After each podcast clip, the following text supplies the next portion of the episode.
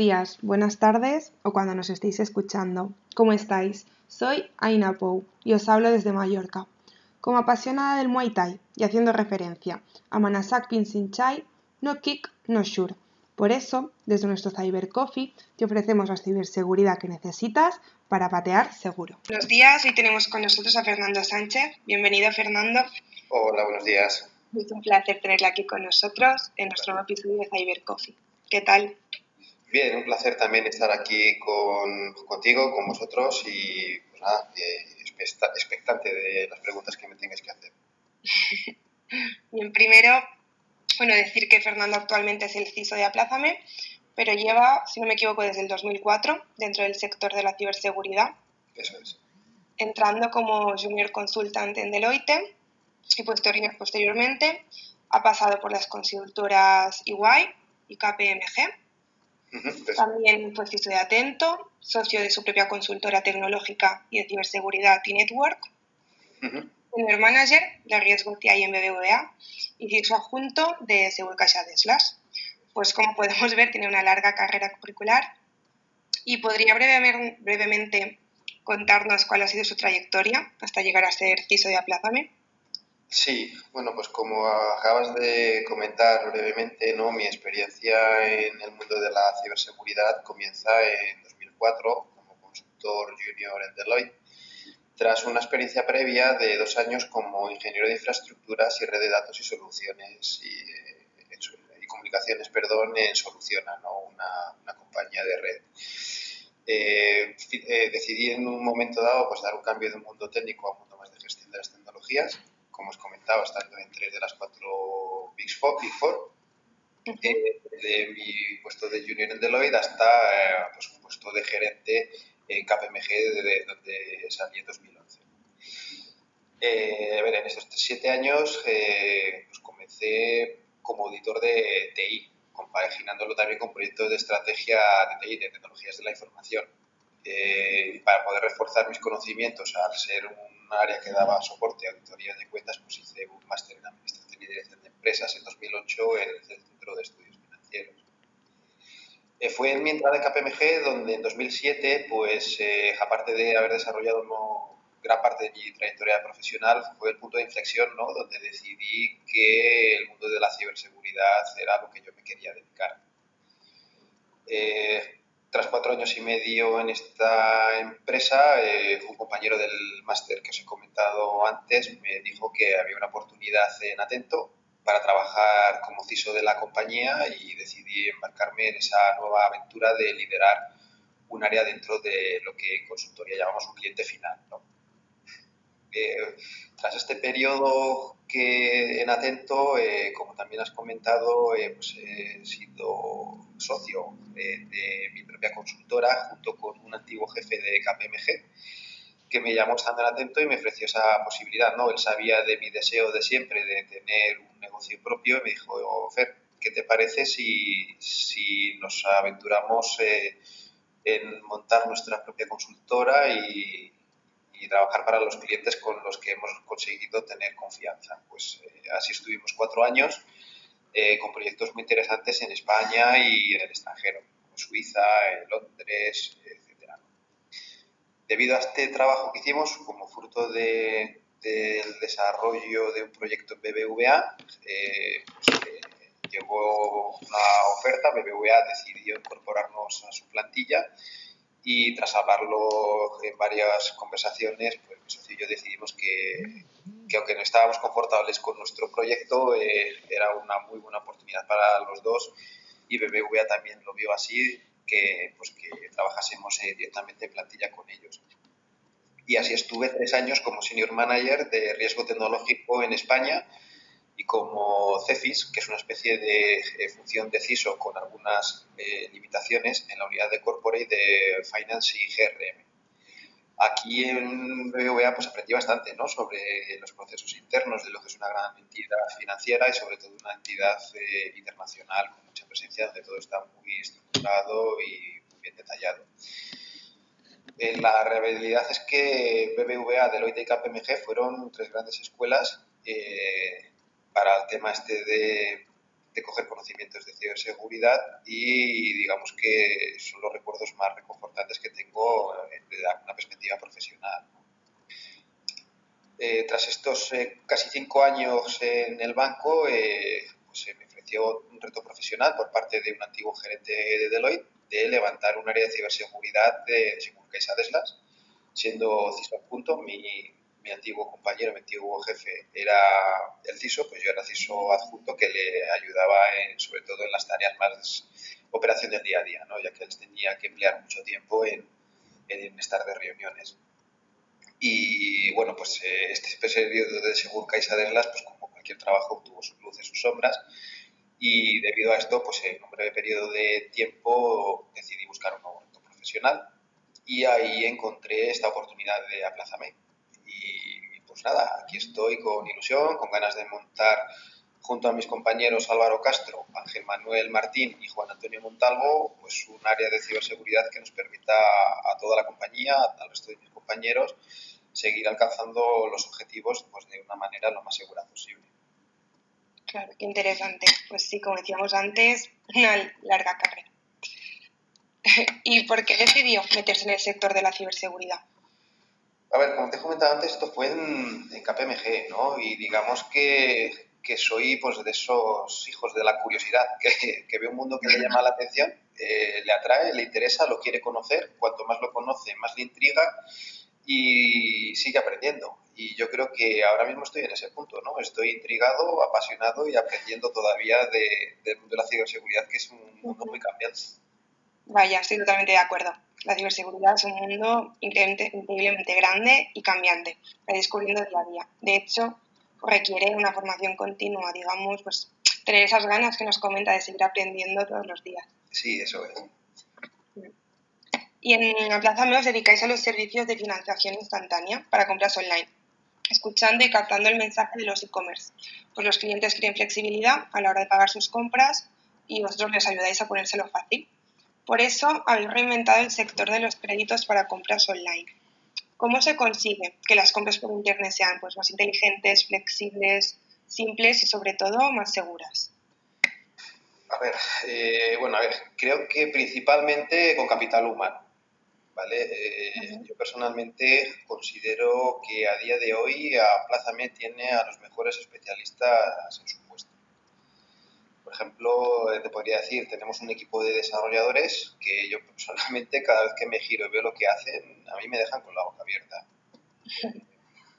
Un equipo de ventas que te podría decir que hace virguerías, una directora financiera hace magia con los números, un buen departamento de marketing, recursos humanos, los genios de nuestro área de data, que siempre necesitas información, te consiguen dar unos datos para toma de decisiones que, que son milimétricos. ¿no?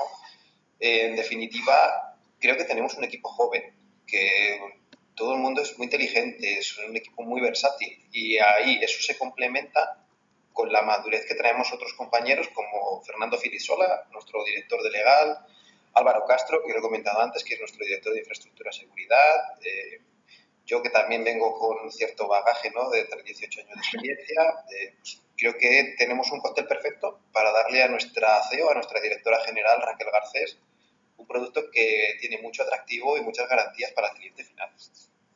Totalmente. Qué grande es la necesidad de contar con buenos profesionales, incluso más que disponer de una tecnología avanzada, que también se debe contar con ella, por supuesto, pero siempre compaginándolo con, pues, con profesionales competentes. Sí, eso es. importante, sí.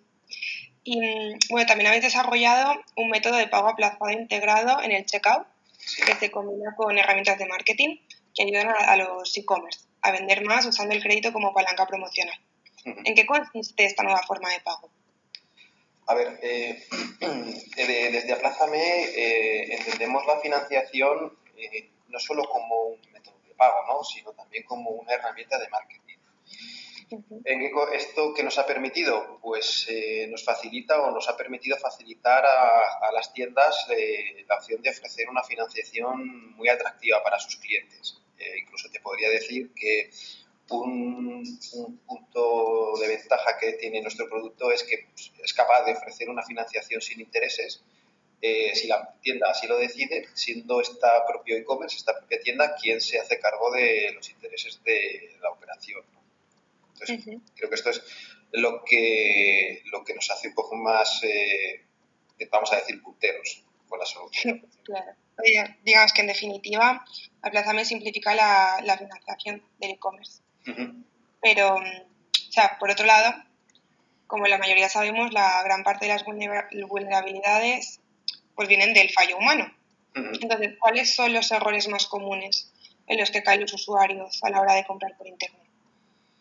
Eh, a ver, nuestra, la experiencia que tenemos, como te comentaba, tenemos un equipo de data que se encarga de analizar todas las transacciones y demás y podríamos decir que los fallos, eh, si nos referimos a los fallos a la hora de usar nuestra solución o nuestro producto online, el error más habitual de los compradores es que no suelen verificar la confiabilidad de los.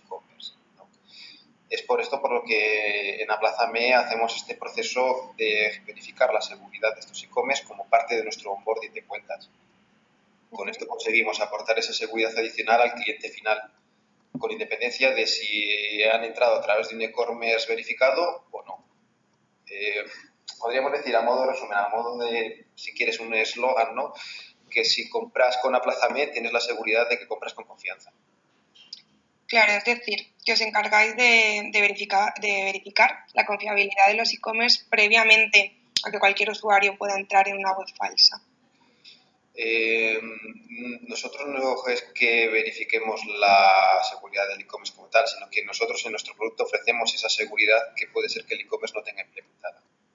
Vale, de acuerdo.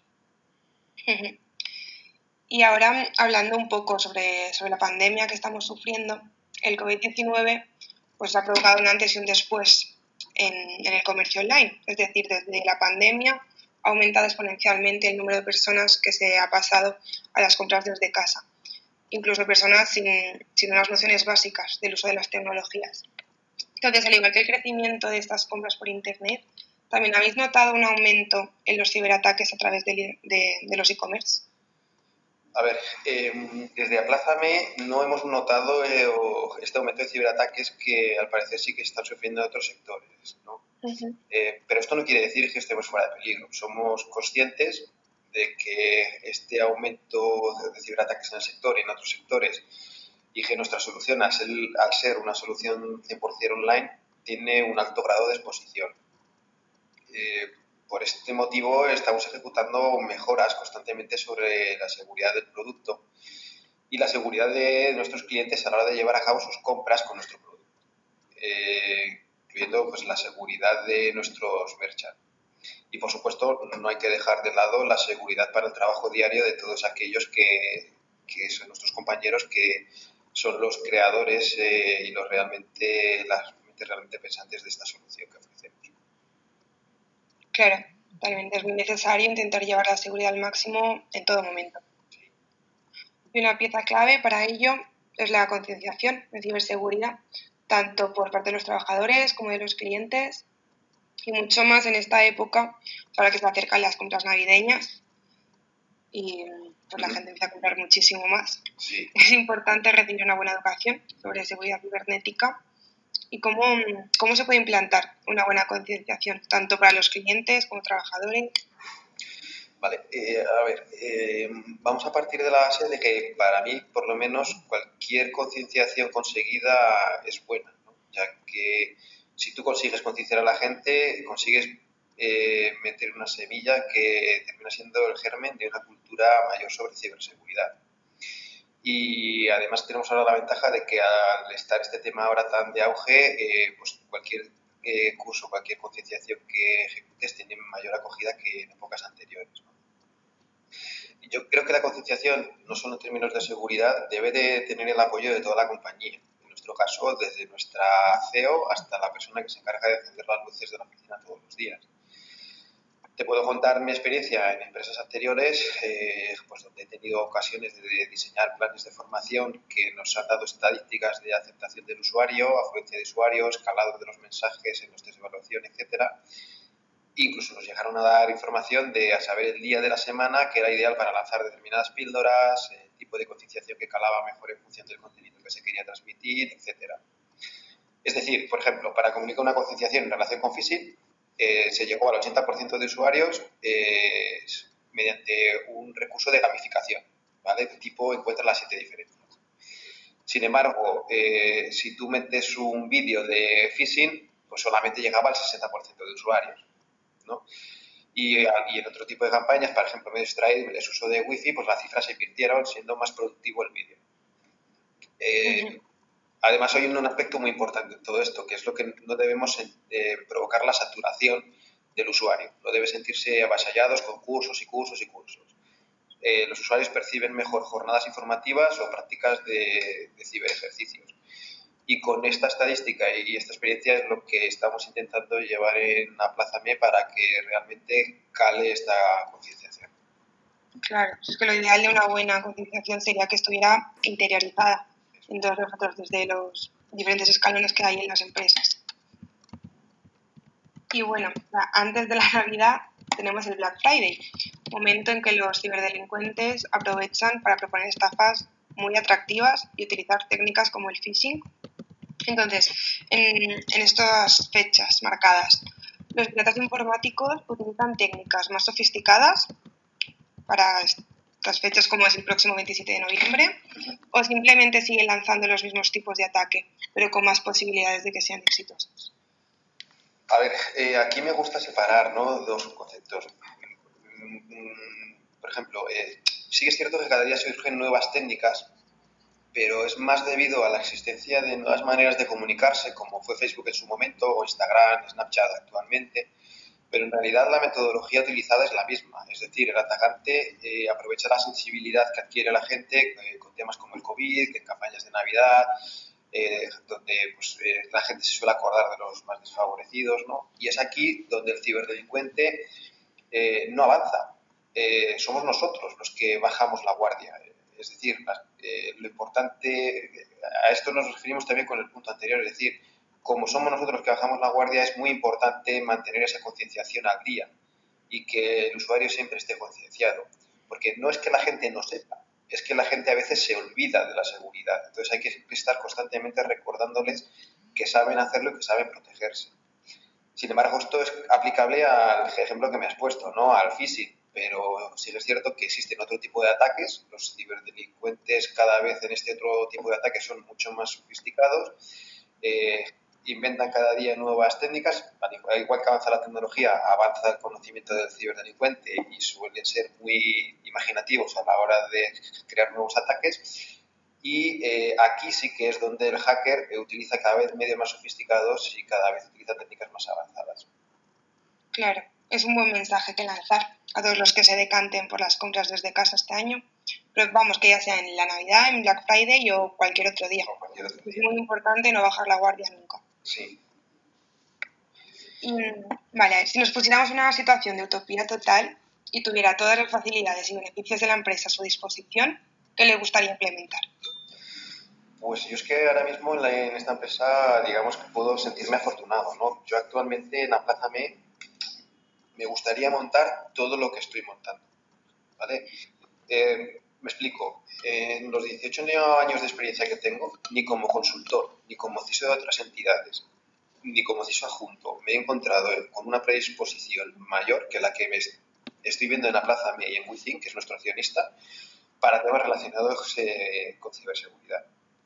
Eh, eh, me siento totalmente apoyado y que se entiende perfectamente la filosofía desde, como te comentaba antes, nuestra CEO hasta todos los compañeros que cuando perciben algo de seguridad que siempre sabemos que puede ser como un poco especie de ralentizar procesos, lo entienden perfectamente y colaboran. Creo que gracias a todo esto contamos con una buena estrategia de implantación que estamos empezando por los cimientos antes de poner las ventanas eh, y creo que estamos consiguiendo dar forma a un plan director de seguridad tal como se había planteado desde un inicio y como te comentaba, con total apoyo desde el principio de la alta dirección y de compañeros y del accionista. Vaya, fenomenal. Entonces, posiblemente sea el sueño de todo CISO encontrarse en esta situación de total satisfacción. Pues seguro que sí, seguro, estoy seguro que soy la envidia de muchos compañeros de profesión. sí, sí, seguro. Y por último, ya para ir acabando, ¿podría darnos algunos tips básicos para mantener la ciberseguridad del e-commerce en un grado óptimo? Aquí, eh, mira, acabamos de mencionar al resto de compañeros de profesión y estoy seguro que están de acuerdo conmigo en que el primer escudo de protección que debemos ponernos eh, es nosotros mismos. Es decir, eh, hablando de proteger al e-commerce o de cualquier otro aspecto expuesto a Internet, como pueden ser las redes sociales, eh, el primer mecanismo, el primer escudo de protección somos nosotros mismos. Hemos hablado antes de la concienciación. es fundamental concienciar a los usuarios, pero es fundamental la concienciación nuestra propia. nosotros mismos debemos saber que con nuestras acciones podemos exponer o no a, a nuestra empresa, a nuestros sistemas o incluso a nuestras propias cuentas bancarias. Hay que tener, eh, o sea, a mí me gusta decir siempre que hay que tener dos cosas eh, muy claras y que son indispensables y debe ser eh, nuestra, nuestra pan de cada día, ¿no? Hay que tener en cuenta que nada es gratis en este mundo, todo tiene un precio no solemos percibir este coste cuando lo que nos dicen que cedemos es nuestra imagen por hacer un uso de algo sin pagar dinero y pues qué bien, qué, barato, ¿no? Pues al final eh, ese coste gratuito simplemente por ceder nuestra imagen eh, es un precio muchísimo más alto que si a mí me piden pagar eh, 3, 4, 5 euros por usar un ¿vale? Y luego tenemos que tener también claro que nadie da duro la peseta. Es decir, si estamos frente a algún anuncio increíble que nos da un precio de, salto de algo maravilloso, pues debemos desconfiar de salida. Es decir, no existen los iPhone por 50 euros. O está roto, o es una imitación, o peor aún, nos están intentando capturar los datos personales o las credenciales bancarias para hacer cualquier cosa inimaginable. Vaya, muy buenos consejos, porque son cosas que parecen muy básicas, vez que lo dice un profesional, pero que no, tenemos en cuenta.